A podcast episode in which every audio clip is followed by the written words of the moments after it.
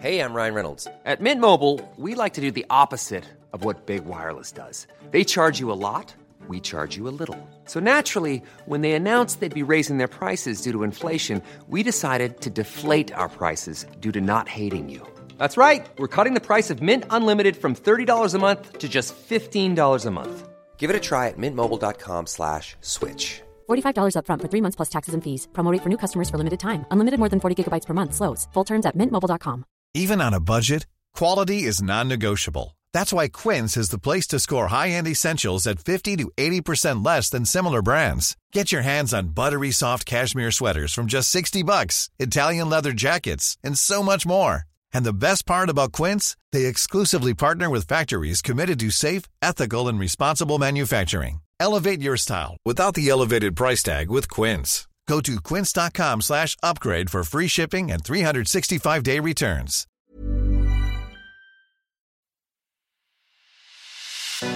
It's the Ancients on History Hit. I'm Tristan Hughes, your host, and in today's podcast we are continuing our discussion all about the urban centres of ancient Achaemenid Persia with the legendary, fantastic speaker that is Professor Lloyd Llewellyn-Jones from Cardiff University. Now, in the previous part, we focused in on Persepolis, the jewel of ancient Persia, and in this part we're going to be focusing in on other key centres, particularly the centre of Susa, further west, west of the Zagros Mountains, but we're also going to be looking at other places such as Ekbatana, further north, and Pasargadae. So without further ado, here's Lloyd.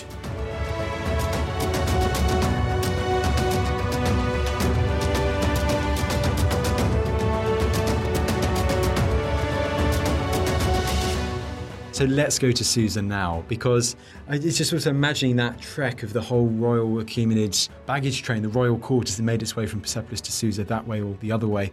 It's so interesting, Lloyd, if we now focus on Susa and cross-reference it to Persepolis, because Susa, unlike Persepolis, it is constructed long before the rise of the Persian Empire. It's got a long and rich history, but it becomes incredibly significant for the Achaemenid Persians. Yes, it does. So, you know, Susa, uh, modern-day Shush, is one of the oldest continually inhabited cities on Earth. That's an incredible feeling when you go there. It has a river that runs right the way through it. It's built on the very, very flat plains of Elam. These, of course, nowadays are the oil-rich fields, you know, that straddle Iraq and Iran, and therefore very desirable, much fought over.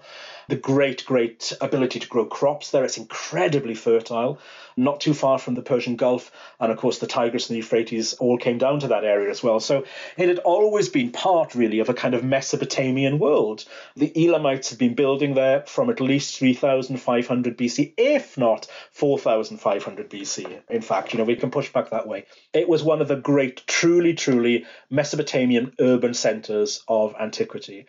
In a stone's throw from Susa, just a half an hour drive by car these days, is the mighty ziggurat of Choga Zambil, dating to about fifteen hundred B C E, the best preserved ziggurat in the world, really quite remarkable. It shows us that Elam was part of this Mesopotamian world, and yet, you know, it sat in close proximity to the Zagros and then the world of the Iranian plateau. So its cultural output, if you like, straddled both this sophisticated urban society of Mesopotamia and then these kind of new nomadic peoples who were settling in the landscape around Elam. And now we know that the Elamites really are the kind of missing link with the Persians. We used to think, you know, that the Persians and the Medes were kind of dependent on another. Now we understand that the Persians actually were really dependent on the Elamites for basically all of their cultural heritage, which was taken from Mesopotamia. And then, of course, they mixed that with their amazing nomadic background as well. And what we get is, pada, Persian. So the city has been occupied for thousands of years. It already has large palatial quarters, it had large artisan centres. We know that there was a very extensive population living around it. There's a natural sort of acropolis on the city as well, which was built on. And when Darius the Great came to power, he immediately focused on Elam as his epicentre, really. In a way, Susa was more of an administrative capital than Persepolis was. So could you imagine if we ever discovered the archives from Susa, what we'd get there? Man, it'd be, it'd be, it'd be several podcasts. Oh, I tell you, it'd be mouth-watering. It really would. And we know that, you know, the Royal Road, for instance, which ran from Sardis, came all the way down to Susa. There was another one that ran from Susa to Syria, another one that ran from Susa to Memphis in Egypt, Susa to Kandahar. So this was kind of like the great bureaucratic hub of the empire. Now, the question is, why does Darius build there? Well, my theory is that he was Elamite himself. We think we've identified his mother. You might remember when we talked about the text, uh, a woman called Idabama, and that's an Elamite name. So it's highly likely that his mother was Elamite and his father was Persian. And it would really make sense to me. You know, that's why it became a, such an important centre for him and why he started building there straight away before Persepolis was conceived of. So he's really a Susa boy, I think, Darius. You know, that's what he's all about. And what's interesting is his son, Xerxes, gets the same feeling as well. He seems to be quite proud of his Elamite ancestry. So, for instance, he has transported to Susa two vast, well over life-size statues of Darius that were made and set up in a temple in northern Egypt, in the Delta. These were transported overland to Susa, where they were set up at the new gateway that had been built there as well. Only one of these statues survives now. It's in the National Museum in Tehran. It's the only example we have of a three-dimensional sculpture from Iran, from Persia. But it's really interesting that it's kind of almost like Xerxes is bringing his father home back to Susa again. So I think there's very much a kind of family feeling about the city, why Darius and the other Achaemenids want to build there. We know that when there was a great fire at the Apadana, Artaxerxes the First rebuilt it. You know, his grandfather's great palace he rebuilt. And then Artaxerxes the Second also builds a new palace on the other side of the river there. So it had a different feeling, a different function to Persepolis. But while it didn't have that kind of ceremonial cachet that we have at Persepolis, nevertheless, Susa had that kind of family centre about it, I think. And it's renowned also, correct me if I'm wrong, Lloyd, but doesn't it have a, I'm thinking from my successors from my Hellenistic background right here, but doesn't it have a huge treasury there too? There was, absolutely, another enormous treasury there, another huge archive. It was, you know, a huge functioning site. And don't forget, Susiana was its own capital of the Elamite province as well. So, yeah, it was functioning on many different levels. We also know that Alexander found it quite difficult to take Susa because we found lots and lots of arrowheads, Macedonian arrowheads everywhere there as well. So the Susans put up quite a fight around Alexander, whereas, of course, the people of Persepolis didn't. Because Persepolis was so at centre of Iran, of the Iranian world, they never found the need, really, to fortify it. You know, Iran itself, the empire, was its fortifications. Susa, because it was this a bit more liminal space, was heavily fortified in antiquity. And we get a really good picture of Susa if you go to the Hebrew Bible, if you open the Old Testament, and the book of Esther, which I believe was written around about four hundred or maybe three fifty B C E, so it's an Achaemenid text. It actually is set in Susa in the reign of Xerxes, and you get this incredible description, really, of the city itself. The scribe, who, whoever penned the book, knew the area, knew the area very well. It's quite forensic in a way he describes it. So there's the citadel, there's the workman's area, there's the lower city, which is where the populace worked and lived. And then within the palace itself, he talks about throne halls, he talks about a royal gateway. And the other thing he talks about are the royal gardens as well. And, you know, Xerxes holds a banquet there for his household and for the representatives of the provinces, which lasts, so, you know, seven weeks or something, you know, the great largesse of the king. This isn't unfeasible. Um, we have texts from Ashur in Assyria which talk about Ashurbanipal holding, you know, equally lavish banquets in the palace gardens as well. That whole idea, actually, that becomes very important to the Persians of inside space and outside space. They kind of merge together, really. You know, the garden space is something which is also part of that living space. And that happens, of course, because what we hear in Esther is that the Apadana, or the columned hallway, had beautifully coloured sort of tarpaulins stretched out from it into the garden and suspended on, on and hung up on poles, you know. So really the garden space becomes part of that indoor space as well.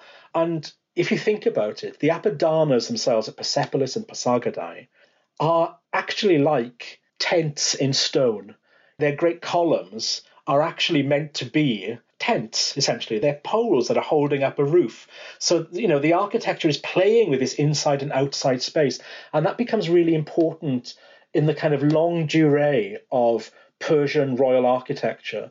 So by the time we get to the Sasanians, the first Sasanian king, building at a beautiful place in southern Fars called Firuzabad, Ardashir there builds this gorgeous palace with a domed hall, and at the front of it he puts, for the very first time, an Ivan. And an Ivan is a kind of like a crescent kind of stone awning, which essentially takes the place of the cloth awnings that the Achaemenids were using. There's such a continuity in the kind of architectural traditions of the Iranians. It's really remarkable. And even when you go to like a nineteenth century palace, like the Palace of Gulistan in Tehran today, there the main building is an Apadana with a porticus. And then from that, a huge canopy which comes out into the garden. And then, of course, a long water channel at the front of it as well. So, you know, this continuity just goes on and on and on. And maybe that's a good place to talk about Pasargadae as well, maybe. Can I anticipate a question? Let's go into Pasargadae. All right, absolutely. You know me too well.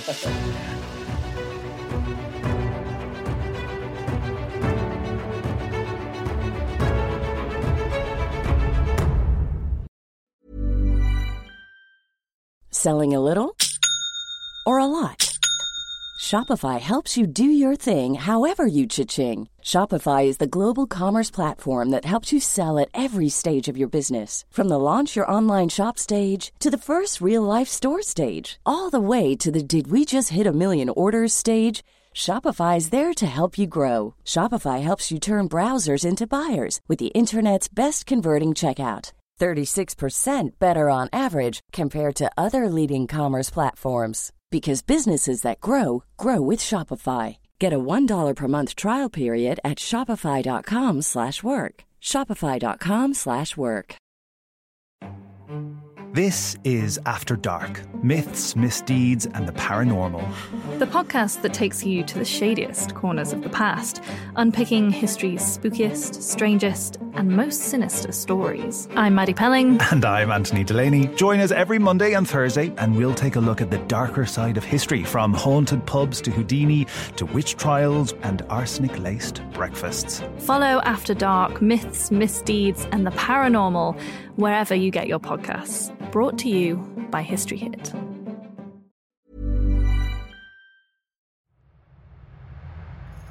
What caused the anarchy? How did medieval migrants shape the language I'm speaking right now? Who won the Hundred Years' War? Could England's lost patron saint be buried under a tennis court in Suffolk?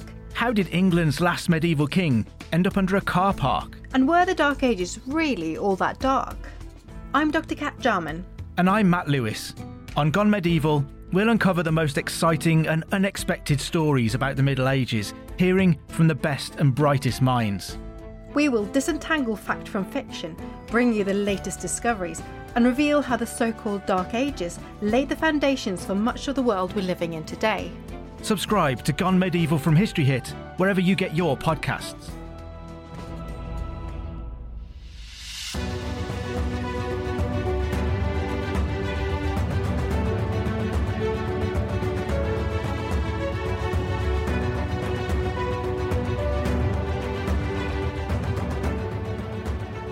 Let's go into Pasargadae right now then, Lloyd. Well, it works because, of course, Pasargadae is exactly that. Pasargadae is a palace garden or a garden palace. Pasargadae itself was the very first stone construction to be built in Iran. And when compared with Persepolis and with Susa, it's on a miniature scale. You know, it's not a grand site. When you go there today, actually, in some respects, it's quite disappointing. It's quite a hard site to envisage, because what you have are low-level ruins of very elegant, I must say, dressed stone platforms, some column bases and a few kind of standing columns, clearly indicating that this was a small Apadanas in two palaces. There's also a separate gateway as well. And around these Apadanas went definitely a portico, which was colonnaded as well. So straight away, there was an indoor and an outdoor space.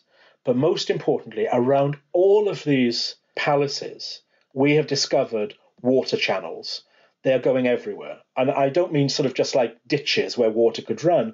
These are wide water channels dressed with stone. and also interspersed every now and then with little fountain receptacles for bubbling water.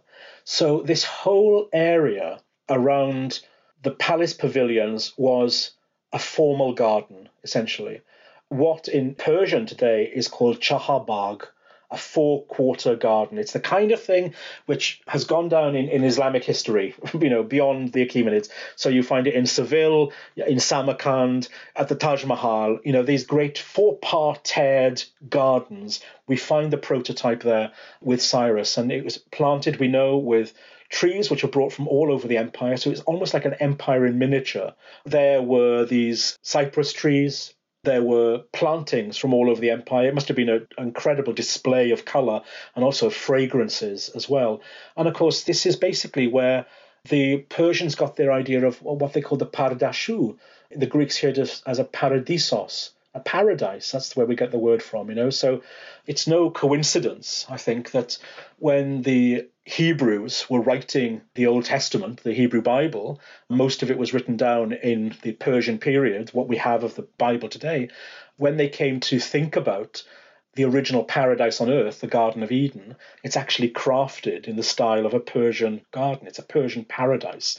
So, you know, if it, the Persians actually even give us the concept of a paradise. And for a people who is constantly on the move, very often through desert conditions, I mean, how else could you express paradise but a garden, you know, a flowering garden, which of course is walled. A Persian paradise is always walled to keep the wild out, to contain the domesticated in, to keep that living.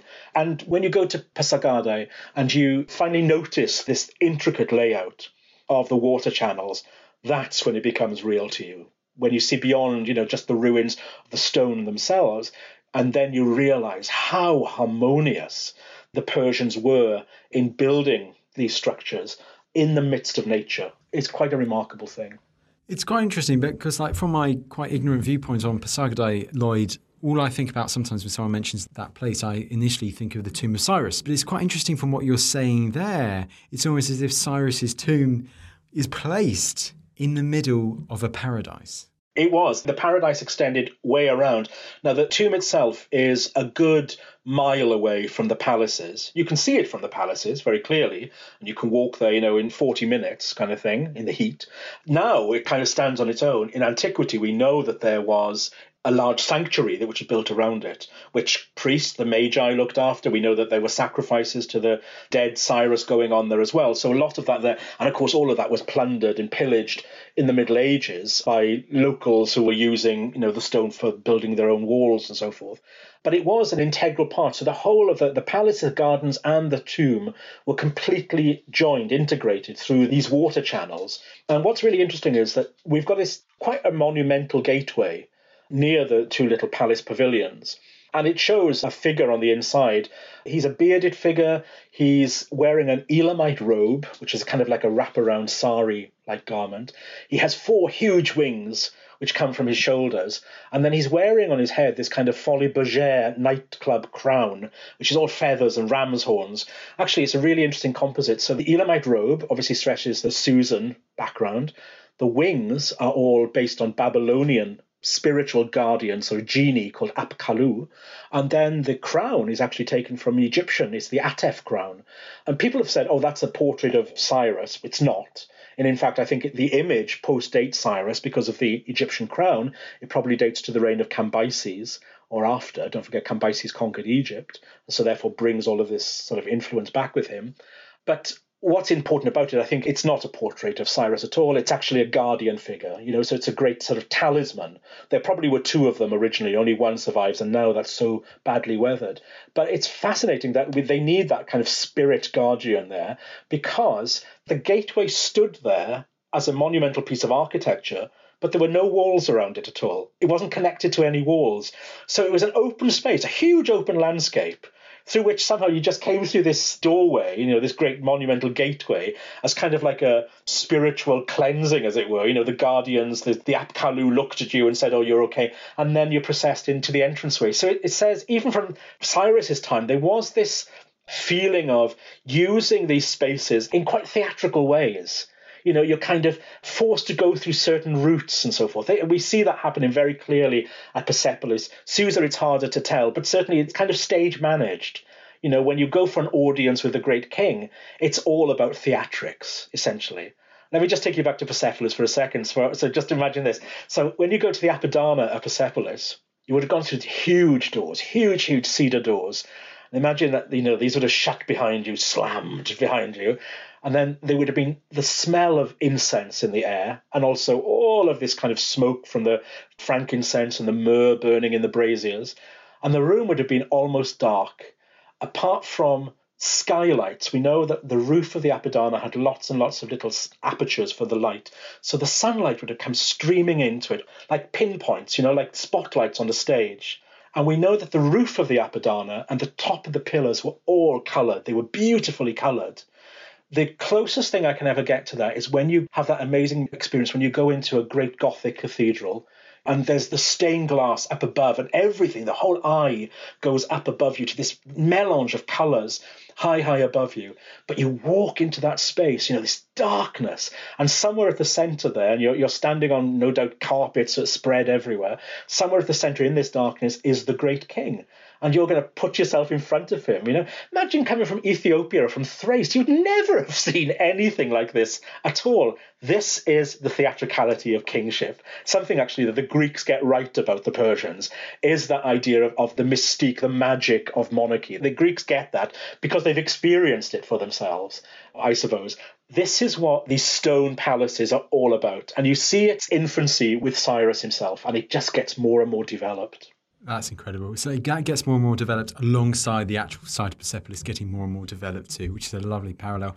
Now, we could talk all about these places for hours, I have no doubt, Lloyd, but let's move on to our final urban centre that we're going to be talking about. We're going to be going a bit further north, and we're going to be going to the place of Ekbatana. Lloyd, take it away. All right, Ekbatana. I really like modern-day Hamadan. It's a really cool city. It's got one huge roundabout in the middle of it, and all the roads go off from that, and you can never get lost because every road brings you back to the big roundabout. So it's about a good five hours drive from Tehran into the west. What's difficult, because Hamadan is still very much a living city, it's very, very hard to pin down the archaeology of it. Much of the archaeology that's there, there is a large tell, but it's mainly Parthian and Sasanian. So unfortunately, we don't have the spectacle that we get at Persepolis or even at Susa. Nevertheless, it's still a fascinating site because there's a very fine museum there, which has in it many, many really top quality Median and Achaemenid finds, including gold and silver tableware. So that's a good thing. But certainly when we're trying to look for ancient Ekbatana, we just don't see it, you know. Now, Ctesias and some other Greeks talk about an Apadana being there, and it's certainly, I think it's absolutely feasible that there was, because it was a, you know, a major centre on the royal route, so I can't see why there wouldn't be.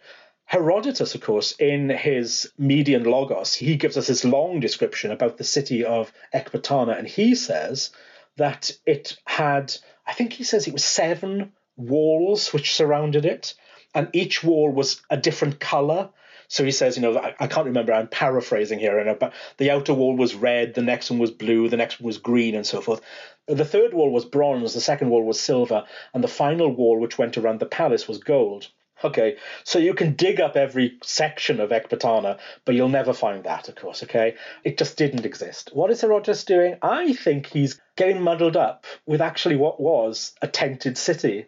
I think what he's kind of hearing and not quite getting are descriptions of tents, you know, of everywhere around what was an Apadana, what was once a columned hall, a ceremonial hall, and maybe a small palace there, but little more than that. And certainly we haven't found it. But it was an important centre. The great kings there are, are there regularly throughout the year. Of course, it's in very close proximity to where it all kicked off for Darius the Great when he took the throne.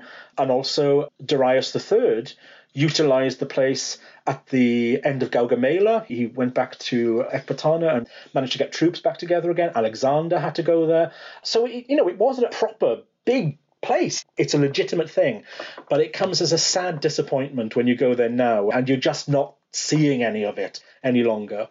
However, to compensate, you can drive just fifteen miles to the north of the city, and there are this beautiful site with lots of waterfalls. It's a really popular little tourist attraction for local Iranians. There are two magnificent old Persian inscriptions carved into the rock there, one just beneath the other. Today, in Persian, they call Ganjname, which means the books of the treasures, because, of course, in times before we could read the inscriptions, it was thought that oh, these were directions to gold and silver hoards somewhere. What they actually are are huge statements of authority. Basically, I built this place. I am king because of Huramazda, first of all by Darius, and then Xerxes repeats his father almost verbatim down below as well. So there is something Achaemenid that you can get out of the place. But I think it's a hard work to try to envisage ancient Ekbatana. It's a great shame. But who knows? Things might still emerge. Well, as you say, the archaeology in that part of the world, we're learning more and more as the years go on. So fingers crossed with that one too. Lloyd, this has been an incredible chat. As always, it's a pleasure to talk with you. Finally, your book coming out all about this is called? It's simply called Persians, The Age of the Great Kings. Fantastic. Lloyd, it just goes for me to say thank you so much for taking the time to come back on the podcast. Uh, Tristan, anytime. It's a great pleasure. It's always a joy talking to you. Thank you so much indeed.